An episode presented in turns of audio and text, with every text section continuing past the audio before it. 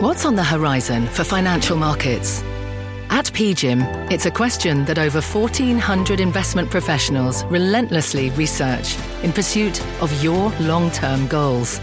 Specialised across asset classes, but united in collaboration, our teams provide global and local expertise. Our investments shape tomorrow, today. Pursue your tomorrow with PGIM, a leading global asset manager. Bring in show music, please. Hi, I'm CNBC producer Katie Kramer. Today on Squawk Pod.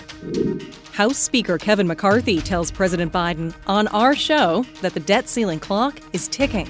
Let's not play brinkmanship with I will not do. Let's sit down, let's be reasonable and rational. But at least there's one TikTok that both parties can agree on. If 150 million Americans knew that their data was being used by the Communist Party of China, would they be concerned about using it? A handoff at Oscar Health, the outgoing and incoming CEOs, Mario Schlosser, a founder, handing over the reins. I think we have a chance to be the most automated health insurer, and I think we have a chance with Mark to be the most intelligent system health insurer as well and seasoned healthcare CEO Mark Bertolini taking over. Number one, Oscar's well prepared for a recession or stagflation, whatever we should see. And there's a lot of arguments about both. All that today, but first, crypto exchange Binance in hot water with regulators. This is not FTX. No. What they're talking about is still a violation of U.S. law. In Disney, trying to keep the magic alive. So you are in the metaverse? Yes, kind of. I ran all over Istanbul. That's pretty cool. It's Tuesday, March 28th. We're going to be famous. CNBC's Squawk Pod begins right now. Stand Becky by in three, two, one. Cue it, please.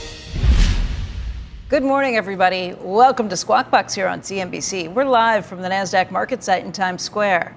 I'm Becky Quick, along with Joe Kernen. Andrew Ross Sorkin is out today. Let's take a look at what's been happening with the U.S. equity futures. First up today on Squawk Pod, the Commodity Futures and Trading Commission is suing crypto exchange Binance, its founder Changpeng Zhao, and its former chief compliance officer. Changpeng Zhao, who goes by CZ, has appeared a number of times on our TV broadcast and on this podcast. And those appearances have focused on potential commingling of customer funds or how the Binance exchange can avoid the fallout that happened to FTX. Here he is in December people can draw, withdraw 100% of the assets they have on Binance. We will not have an issue at in any given day. So uh, 100% of the users withdraw 100% of the assets, we, we be fine. In crypto, there's no central bank printing money to bail out banks when there's a liquidity crunch. So um, crypto businesses have to hold user assets one to one, and that's what we do. It's very simple.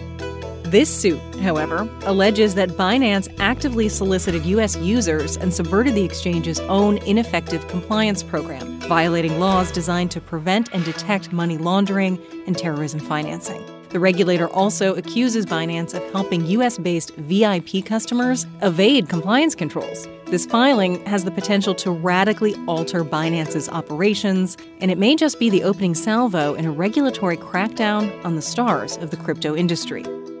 In a statement, Binance called the complaint from the CFTC disappointing, said it would continue to collaborate with regulators in the U.S. Uh, and around the world. It also said the best path forward is to protect our users and to collaborate with regulators to develop a clear, thoughtful regulatory regime. And the price of Bitcoin fell below 27,000 uh, after that, and it uh, lawsuit was announced. See anything in there about commingling or any of the stuff we no, worry no, no. about whenever we talk to CZ? Type of violation. Yeah, but this is this is one that they're also going to take. I mean, this is this is not FTX. No, not, none of the same allegations. Not yet. Not, but, not that it will be, but but, but that's what the, they're talking the about is still a violation of U.S. law. It's illegal right. to have a, a derivatives uh, contracts sold to people in the U.S. unless you're approved by a regulator. They're right. not, and there's some pretty clear evidence from the stuff that's already been leaked out there that all the way up to CZ, they were looking for ways to allow U.S. customers to continue to trade and try and evade the U.S. Uh, things like telling them to use a virtual private network right. and not come in from a U.S. IP address. And there looks like there were some communications coming from CZ himself with other staff members to talk about this, because some of those clients were very important to them. You know, and one one of them is a Chicago headquartered trading firm who was a top five client, 12% of their volume at that mm. point. So it was important for Binance to keep them as customers, and it looked like they were looking for ways around U.S. regulations. Yeah. Well, we need definitely need a much better as the. I mean, I agree to some extent with Binance's response. So we just need things need to be completely laid out in, in, a, in a very clear regulatory regime, which we still don't have. I agree with that. However, it looked Right. like Binance knew that this was not legal and wanted to work their way around it anyway. Right. Hopefully, they're not working their way around some of the other stuff that we were Yeah. worried about. Eh, eh, But they're also being accused of not trying to prevent illicit activity from taking place Right. there. Well, that's people think that that's what crypto is all about in the first place. So. Yeah. So anyway, a lot of questions. We will talk much more about it. Disney will begin the first of three rounds of layoffs this week. That's according to a memo from the CEO, Bob Iger, that was obtained by CNBC. The memo said that the company will cut about 7,000 jobs before the beginning of summer. The first round of cuts will be this week. A second, larger round of cuts will happen in April, and the final round will be later in the spring. The layoffs will be cross company, hitting Disney's media and distribution division, parks and resorts, resorts, and ESPN. The Wall Street Journal is reporting that the company has eliminated the small division that was developing metaverse strategies for Disney's content. The report says that all of that team's roughly 50 members have lost their jobs, though division head Mike White remains with the company in an undetermined capacity.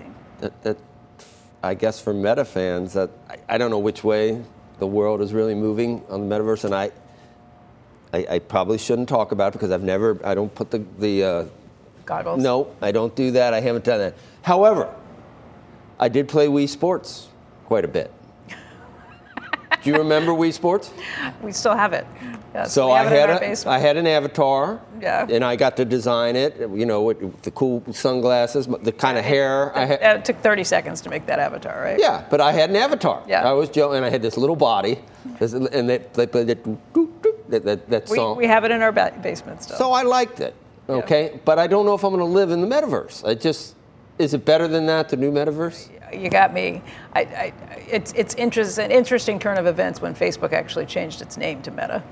Maybe that was a premature. And and open the big hole that they started pouring money into, shareholder returns and money into, into the big hole because they have a pretty good business on social media, don't Yeah. they?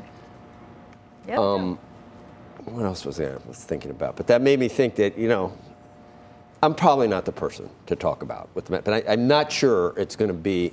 You know, maybe it's 10 years from now. Maybe Right. it's early. Well, and and the, it, you could very well have a really amazing technology that comes out of it. I don't know that Right. you know who the winners and losers are going to be. Okay, that- I got one other debate. anecdote. So wh- when I run now, that's it's a new lifetime uh, treadmill, and I go to different cities. Okay, it's got a big screen here. So you are in the metaverse. Yes, kind of. I mean, uh, uh, Istanbul was Okay. one, and I ran all see- over Istanbul. That's pretty cool. It is, and people looked at me as I was running You're by. and making the so- argument for the metaverse. I've been to I've been to Rome a bunch of times, but now I, ru- I run in Rome sometimes, and I recognize all the places I'm running. So I'm in the metaverse. So, I kind of like that. On the other hand, you're doing a this I'm doing now. a John Ford on the other hand.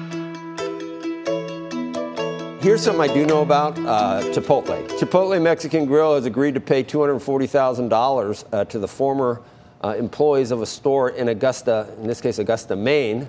Immediately makes me think of what's happening in two weeks, though.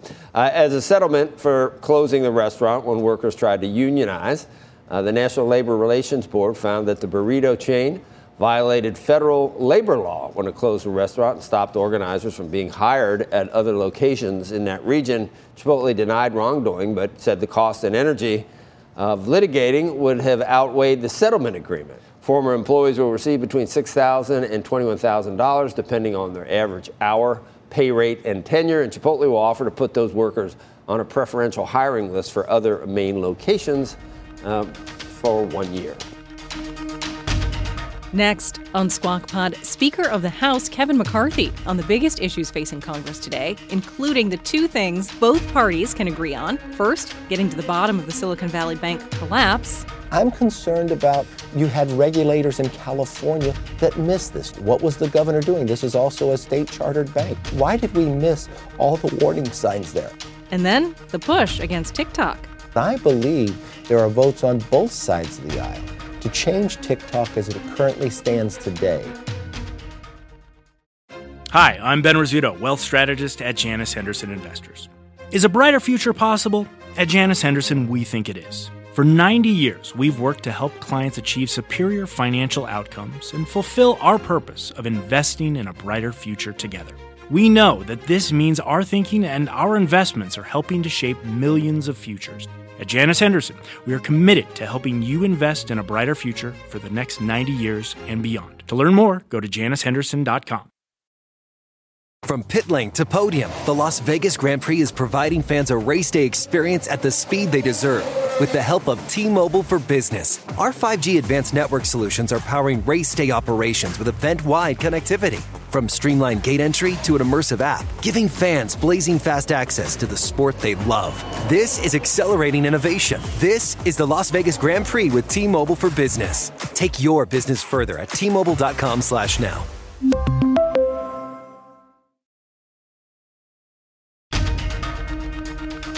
This is Squawk Pod. Up and Becky, Q. Good morning. Welcome back to Squawk Box here on CNBC. We are live from the NASDAQ market site in Times Square. I'm Becky Quick along with Joe Kernen. Andrew is off today. Speaker of the House Kevin McCarthy sending a letter to the White House just this morning urging President Biden to get back to the negotiating table to talk about an increase to the federal debt limit. In the letter, Speaker McCarthy says, in his words, we cannot solve the nation's fiscal problems overnight, and House Republicans are not demanding we do so, but we cannot continue to kick the can down the road and ignore America's ballooning national debt, all while you continue to spend trillions more, including through unaccountable executive fiat. The White House press secretary, meanwhile, provided us a statement that reads in part It's time for Republicans to stop playing games, agree to pass a clean debt ceiling bill, and quit threatening to wreak havoc on our economy. And joining us now, House Speaker uh, Kevin McCarthy. Mr. Speaker, great to have you on to, to, to highlight uh, this here first on, on what, what's contained uh, in your letter you saw. Uh, welcome. Thank you for, for, Thank you. Uh, for joining us. Um, we can see what little tremors do in the financial uh, system. We've seen that the last couple of weeks, which makes us think what a, a true impasse would mean uh, if, if, something happens here. Um, given what you're saying and given the response from the White House press secretary, it doesn't seem like we've made any progress since that meeting you had two months ago with President Biden. We've made no progress. And Joe, you know me, I'm always an optimist. I'm not now they asked to pass just to raise the debt ceiling. Well, they control the Senate. They can't pass it in the Senate. Even Democrats in the House tell me they would not vote for that. So that's off the table. The president and I met more than two months ago. Since that time, he has misled the whole Congress and the country. When we were together at the prayer breakfast, he says we're going to sit down the next day, told the entire Congress that we're going to meet. At the Democratic retreat, he told the Democrats that, they, that we were planning meetings. He's never had one meeting. It's been more than two months. Time is ticking. Now I'm very concerned about where we are. Look, we've came with an idea of being very reasonable, responsible to limit, save, and grow. We picked ideas that Democrats have for. Limit the amount of spending. That's what Joe Manchin says. The outgrowth on non defense, just cap how fast you can grow. Find savings. We have billions of dollars of unspent COVID money that sat dormant for more than two years. You can grab some of that back. Find our ability to grow this economy through the economy, through energy. Maybe you do something when it comes to securing our border. Maybe you do work requirements, things that he voted for, for um, as a senator, which Bill Clinton put in for those with no dependents. These are ideas that we have more than four trillions in savings, and now the economy is even a worse position because of his extreme spending levels. What they took with all Democrats in, in power. I am more concerned than I have ever been to be able to get this debt ceiling done because he refuses to meet with anybody and then misleads the American public, and the markets aren't seeing that. We, in, in the letter, you say I have no interest in brinkmanship, but it seems like both sides are, at, at least at this point, ready to take it there. And, and do you see any uh, any room for negotiation at all at this point? What, what if the president Every time Joe, you talk Joe, to him, Joe, what. If, what if he says uh, clean debt? We did it during Trump two or three times. With a clean raise. Democrats no. gave you a clean raise. We want a no. clean raise. You'll never do that. We, Joe, we never did a clean during Trump. You, you can talk to anybody there. You can talk to Nancy Pelosi. What they did was, we'll raise the debt ceiling if you add more spending. It was an agreement between the two. Joe Biden did this in 2011, the Joe Biden agreement talks. Every time you have a discussion, 74% of the American public wants us to sit down. We're now at a more extreme position that we've ever been with the Democrats in power.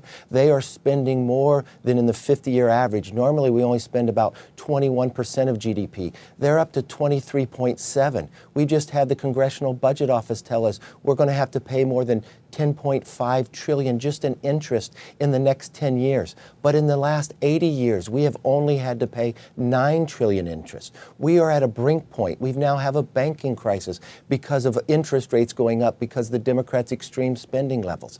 The Republicans are not playing brinkmanship. I'm not interested in that. I want to sit down. I went to the president at the beginning of February. I told him at the very upfront, Everything's on the table. Let's talk where we can find ways. Let's see where we can grow this economy. From the very beginning, he told the American public after that meeting, even tweeting, that yes, we can work together. He told the Congress, yes, we're going to meet. He told the Democrats at their retreat, oh, I'm going to meet with Kevin. The only difference is he won't ever schedule that meeting. He wants to cre- create a crisis here, and that's what I'm concerned about. The American public has to be warned based upon what this president's doing. If they think they can just raise the debt limit, then why don't they do it in the Senate tomorrow? Because I, I the Democrats won't vote for it either. Probably a good idea to get out in front of this, uh, Mr. Speaker, and I, th- I, think that's part of the that's reason. That's exactly what I'm doing to tell the country what this president is telling you, and his actions are totally different. Because you know how it's going to be characterized. It's going to be characterized that and, and uh, I can tell you the Biden administration, and reading the response uh, from the White House press secretary, it, it, does not give me much hope. And I don't know whether did, did you read her uh, the response? It just Look, it points I'm, a lot I'm, of. I'm, not sure what that press secretary ever says. She's, she believes the border's secure. She uh-huh. believes we don't have inflation. Listen, let's be very serious with the American public. We are being rational and sensible. Everything's on the table, so let's sit down and talk and put us on a better path. We have picked ideas that Democrats have proposed. Joe Manchin believes in limiting the amount of growth in the out years on non defense. I agree with that. We've looked at ways that we can pull money that has just sat out there dormant for more than two years. Why not pull that back if it's just sitting there? Save the taxpayer money. Why wouldn't you look at work requirements for those that don't have dependents? That means you just have to look for a job. That just means you can volunteer. Right. These are things the senator, when he was Senator Biden, he voted for. This is something Bill Clinton put in. Why don't we find ways to grow this economy, to make us energy independent?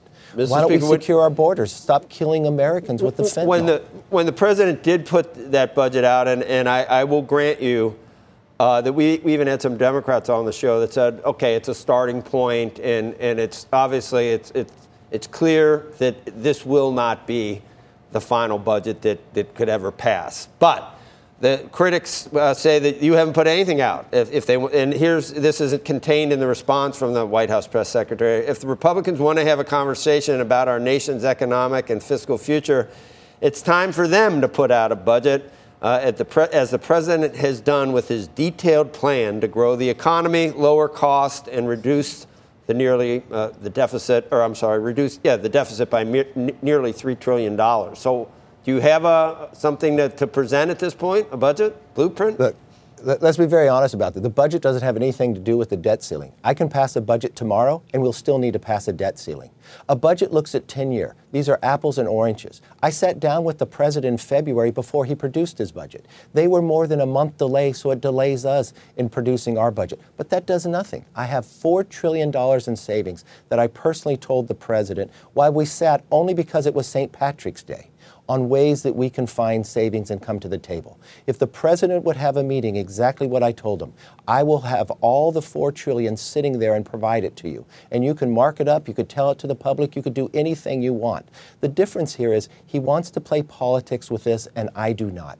I think we should be adults in the room, sit down the way the American public expects us to do, just as the way that government is designed to do. And let's find common ground and not put us into jeopardy, which was exactly what the president is doing right now.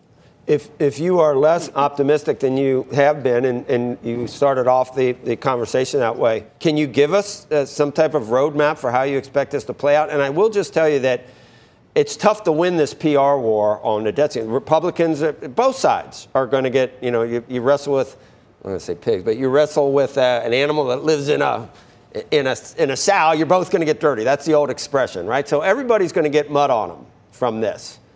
Um, and the American people just sit back and go, God, it's just Washington uh, a- as usual. How, how do you see this progressing to where we do avert this because we do not want um, the, the catastrophic, we don't want to test the system with, with some type of catastrophic event with the debt ceiling? Joe, that's exactly why I started where I have. I've never once wanted to blame one or the other. I sat down with the president from the very beginning and said, let's negotiate. We don't predetermine what has to happen here as Republicans. We know we have to spend less. So let's limit, let's save, and let's grow. I told the president we're not going to raise taxes, and, it, and it just raising the debt ceiling, Democrats can't even do that. Then pass that in the Senate and send it to the House. Chuck Schumer can't do that. And Democrats in the House tell me they won't even vote for that. So you know what? Let's not play brinkmanship with it. I will not do. Let's sit down. Let's be reasonable and rational. Put your ideas. I've got four trillion different ideas. I'm ready to dis- discuss. He won't even let staff go there. I want to put the American public first. That's why I'm talking to you. The markets think that this is all going to get done. Why? Because the president has misled America. There at the prayer breakfast, then again at the Democrat retreat. He told them that we were meeting. We are not meeting. I don't want to go that down that route. I want to solve this problem. I want to do it today. I don't want to wait till the moment of the time. Why would we even do that? Especially after the runaway spending and the extremism that the Democrats have provided, and now we've got challenges in our banking system. This is not the time to play games. Why is it irrational that Republicans and Democrats sit in a room together to try to find a solution? When in America that that became to be wrong? I'm the one that's saying, let's sit down. Maybe we can't find an agreement, but shouldn't we at least try? I believe we can. Speaker McCarthy, you bring up the banking crisis that's taking place in the background, and we had a calmer weekend this weekend after two pretty hectic and frantic weekends uh, of negotiating behind the scenes. I just wonder where you think things stand on that front. Do you think we've gotten through the worst of it, or do you think there's more to come? I think we're through the worst of it, but I'm concerned. You, you've got trillions of dollars that are uninsured. If individuals want to move that money, you just look at the different uh, articles. One in the Wall Street Journal yesterday says 200 banks would be in concern. I'm concerned about you had regulators in California that missed this. You watched the growth of the deposits there in uh, Silicon Valley Bank. You've got a regulator that won't even come before uh, Congress to talk about that, that is a former staffer to Maxine Waters. This is a place that we have to look at. What was the governor doing? This is also a state chartered bank. He actually banked there. So why did why did we miss all the warning signs there? And that makes me concerned in the future. And the last thing we want to have happen is that you don't get, you go to a brinkmanship as the president's doing here when it comes to the debt ceiling. You want to know what would help the banks right now? If we came out with a debt ceiling agreement months in advance, the American public would say, yes, that's what I expect of our elected leaders. And that's exactly what I want to do. That's what I'm working towards, and that's what I'm requesting. But you look at the extreme position of the president not to negotiate. At no time has anyone ever taken this position before. This is just too extreme to deal with this situation. Speaker McCarthy, there, there have been some calls for blanket insurance of all deposits, and that's gotten pushback from more than 40 members in your party. Um, if push comes to shove, if there are worse problems down the road, do you think, or where would you come down on this? What would you like to see happen? Well, I don't. I don't think like we need. Cliff? I don't think we need that at this moment in time. Um, I think we, at this the moment system, in time. Yeah, I think I think where we are, and I, I don't believe that's the position we, we should have at this moment. I think we should look at where we're going. Uh, we've gotten through the difficult part right now, but the number one thing I think we can do to secure all that, get a debt ceiling done now.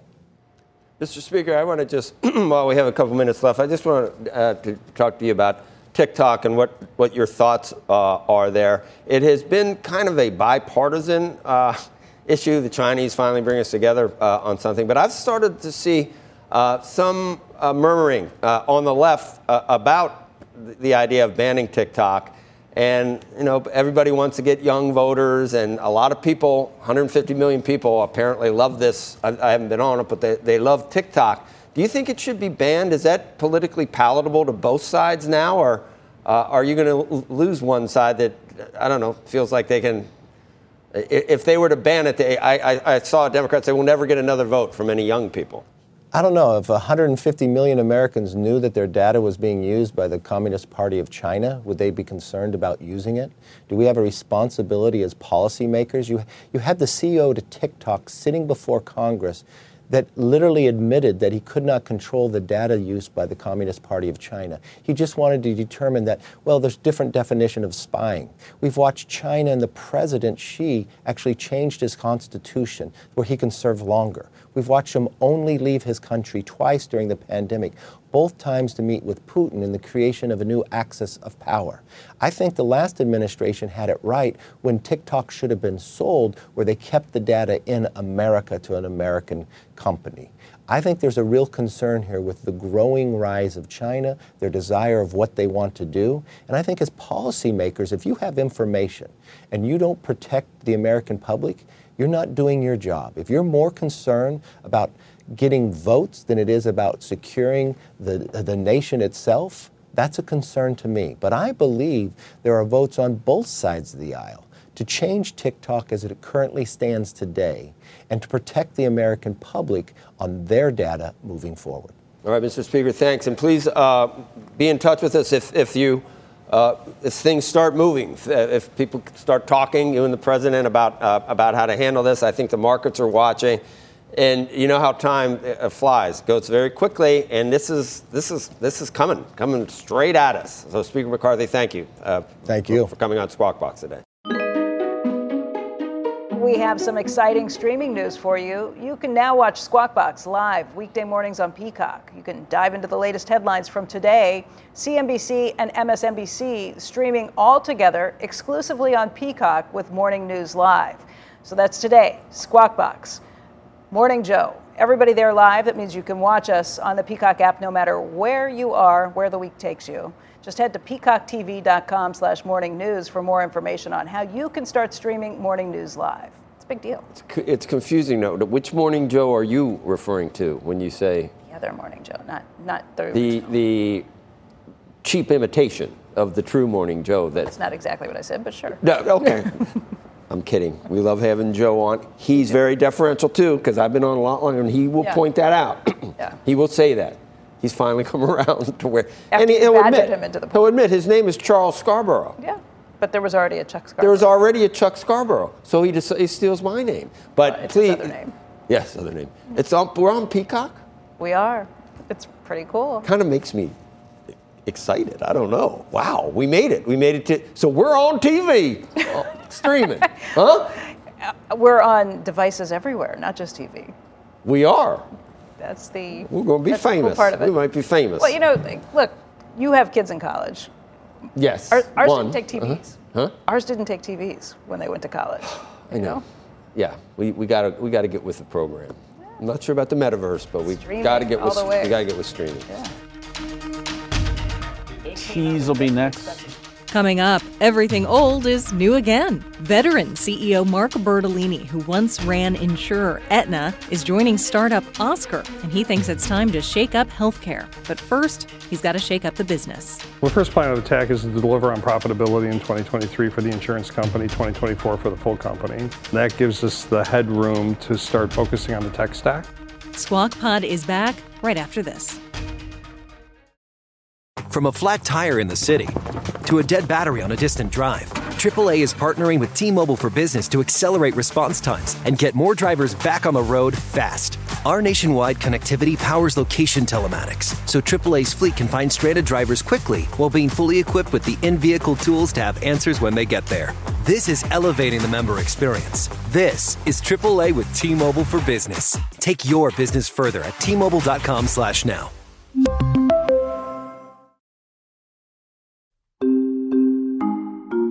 You're listening to Squawk Pod today with Joe Kernen and Becky Quick. Here's Becky. News alert for you this morning, too a CEO transition at Oscar Health. The health insurance startup launched in 2012 to challenge the traditional insurance model in the United States. We've had the company on several times here on Squawk Box. The co founder and the current CEO, Mario Schlosser, is going to be transitioning to the president of technology, where he'll be leading product and engineering. He will be reporting to the incoming CEO, Mark Bertolini, who has served as a strategic advisor to Oscar for the last 18 months. Bertolini most recently was the co CEO of Bridgewater. Before that, of course, he was the chairman and CEO of Aetna. We know him well from a lot of times that he's been on the show to talk to us about this. In addition to the CEO announcement, Oscar is also reaffirming its 2023 guidance. We should note that its market capitalization has fallen below a billion dollars at this point. The leadership changes go into effect next week, and joining us right now, first on CNBC are both of these gentlemen, Mark Bertolini and Mario Schlosser. And gentlemen, thank you. Welcome to both of you. Um, thank you for the invite. All right, this is this is pretty big news uh, in terms of what it means for Oscar Health. Um, Mario, let me ask you first: Why did you decide to turn over the reins to uh, to a veteran from the industry? If Mark comes calling, I think you got to pick up the phone. You know, as anybody in health insurance. So um, Oscar's now 6.8 billion revenues last year and a 47 net promoter score. It's about three for the industry, right? That's a lot bigger and a lot faster than Josh and I, the co-founders, thought we'd ever get to in 10 years. Uh, and um, at the same time, our ambition has always been have a profound impact on healthcare, and uh, th- that scale we need for that is still a lot bigger. When we met Mark about 18 months ago, started working together with him in an advisory capacity, uh, we realized he's seen that scale, and his ambitions are even bigger than our ambitions. And so it made a lot of logical sense to bring him on board. Very grateful that he uh, decided to join. Uh, for me personally, uh, I am a computer scientist by training, and I think Oscar's built some of the coolest technology in healthcare. Uh, AI is tearing up that playbook at the moment, and for me to go back and focus on engineering products uh, is a dream come true as much as uh, I think it is for Mark to run a health insurance company. Yes. The, the, market obviously likes it. The stock's up about 14% this morning, but that comes after a big decline in the stock, down by over 75%. I mean, I think we're looking at a market capitalization now of about $650 million before you see this bounce today. Uh, Mark, you've got your work cut out for you. This mm-hmm. is an industry you know well, but what's your first plan of attack? Well, the first plan of attack is to deliver on profitability in 2023 for the insurance company, 2024 for the full company. Um, that gives us the headroom to start focusing on the tech stack. Um, the reason that, that our NPS is 47 now, which is way above everybody else in the industry, they're at near zero or less than zero, um, allows us to do something very different in healthcare, and that is to connect consumers directly to the provider networks instead of having to go through insurance. Um, and so our idea is to empower the physician groups and the health systems around the country with our technology once we have the company fully profitable and we can make the investments necessary to create a tech stack in the cloud that is SaaS enabled and allows us to move ahead. Let's talk one step at a time. How do you make the company profitable? What's been wrong to this point?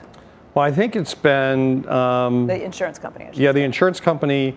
Um, there have been a lot of travels we've been through in the last 18 months and a lot of discussions about how we think about um, running the economics of an insurance company. And I think we've learned together how to make Oscar profitable. And I think we're going to prove that this year. Was part of that pulling out of Arkansas and Colorado? Why did that happen?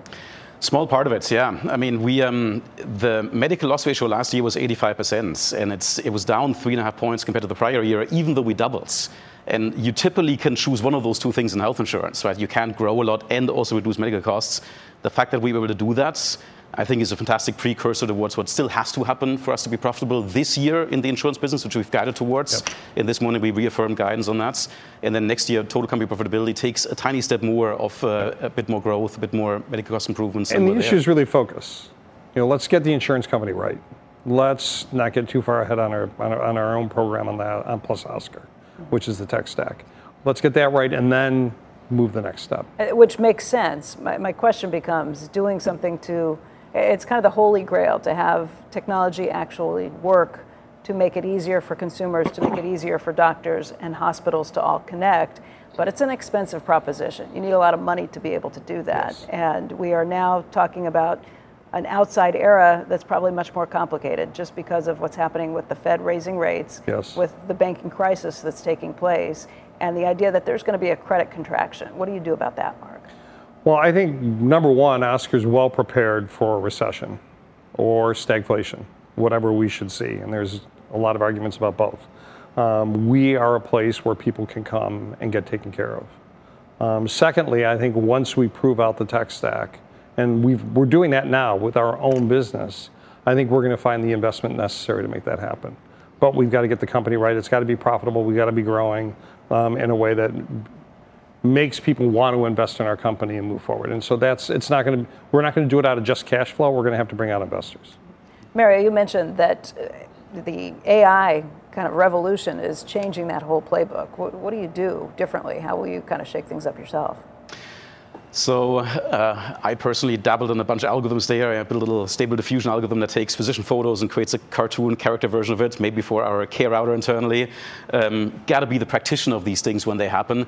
Uh, but more importantly, we spent 10 years building an infrastructure. We, I think, are the only insurance company in the US among the incumbents and startups that really runs on its own entirely controlled technology stack, claims payments, utilization management, member engagement, provider, value-based care arrangements that's a very fertile ground upon which to deploy AI modules and predictive modeling and so on. Uh, I think we have a chance to be the most automated health insurer uh, that does most of the administrative work through you know, very quick automation. And I think we have a chance with Mark to be the most intelligent system uh, health insurer as well, um, meaning predi- predicting and anticipating illnesses before they occur, uh, understanding how members want to navigate the healthcare system and so on. Mm. We have among the highest member engagements of any insurer, health insurer already, and against this technology platform and this high member engagement, it is easier to deploy large language models that do more for the member, for the provider. It just seems so, uh, AI is so, so suited to healthcare. I mean, it's yeah. mind boggling. Drug drug interactions, uh, prescription. I mean, doctors go to medical school for a long time to, you, you feed in symptoms, they, yeah. they regurgitate whatever that is. You, you could take the doctor out of a lot of situations. You need them, obviously, to interpret because it's an art, not a science. Mm-hmm. But so many things are yeah. just you can help plug the in, doctor. You can help, help the doctor, the doctor augment the doctor. Uh, the, the greatest thing about these large language models that came out really recently is not that they can produce language, is that they sort of find hidden structure in existing language. Yeah. And healthcare is full of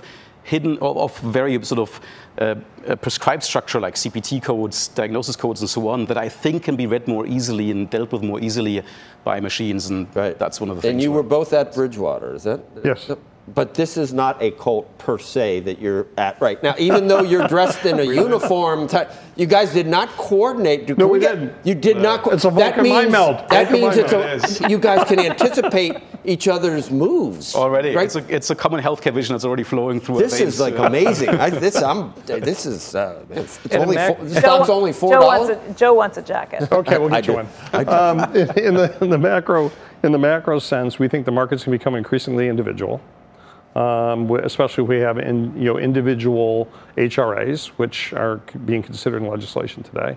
Secondly, we think it's going to be more digital. The pandemic proved that digital works in healthcare and can change it. And ultimately, if we have this kind of relationship with the customer experience, we think a smaller company like ours can move quicker to create that and have people come to us versus having to acquire practices, acquire members, and build and spend billions of dollars trying to build a system. Yeah. Well, the, the market likes what you're saying. It's now the stock up 22.5% um, from where the, we were. Love more the uniform. Yep. uniform. Good start. It must be. Mario, Mark, want to thank you guys both for coming in. Thank and, you. Uh, good to see you again, Mark. Good to see you. It's been a while. We'll be back. Good to thank see you guys. Thank you. If you want to see video of Oscar Health's Mario Schlosser and Mark Bertolini wearing twinning outfits on Squawk Box today, please check out our Twitter feed, Squawk CNBC, where we post short clips and other information every day. And that's it. Thanks for listening to Squawk Pod today. Catch Joe, Becky, and Andrew when he's back from vacation, live on CNBC weekday mornings at 6, streaming live on Peacock, or listen on the go anytime to this podcast for the best of the three hour show in about 30 minutes. So many ways to connect with Squawk Box. We'll meet you right back here tomorrow. We are clear. Thanks, guys. Thank you.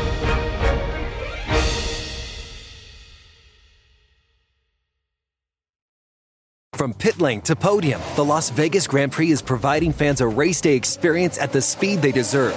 With the help of T Mobile for Business, our 5G advanced network solutions are powering race day operations with event wide connectivity. From streamlined gate entry to an immersive app, giving fans blazing fast access to the sport they love. This is accelerating innovation. This is the Las Vegas Grand Prix with T-Mobile for Business. Take your business further at T-Mobile.com/slash-now.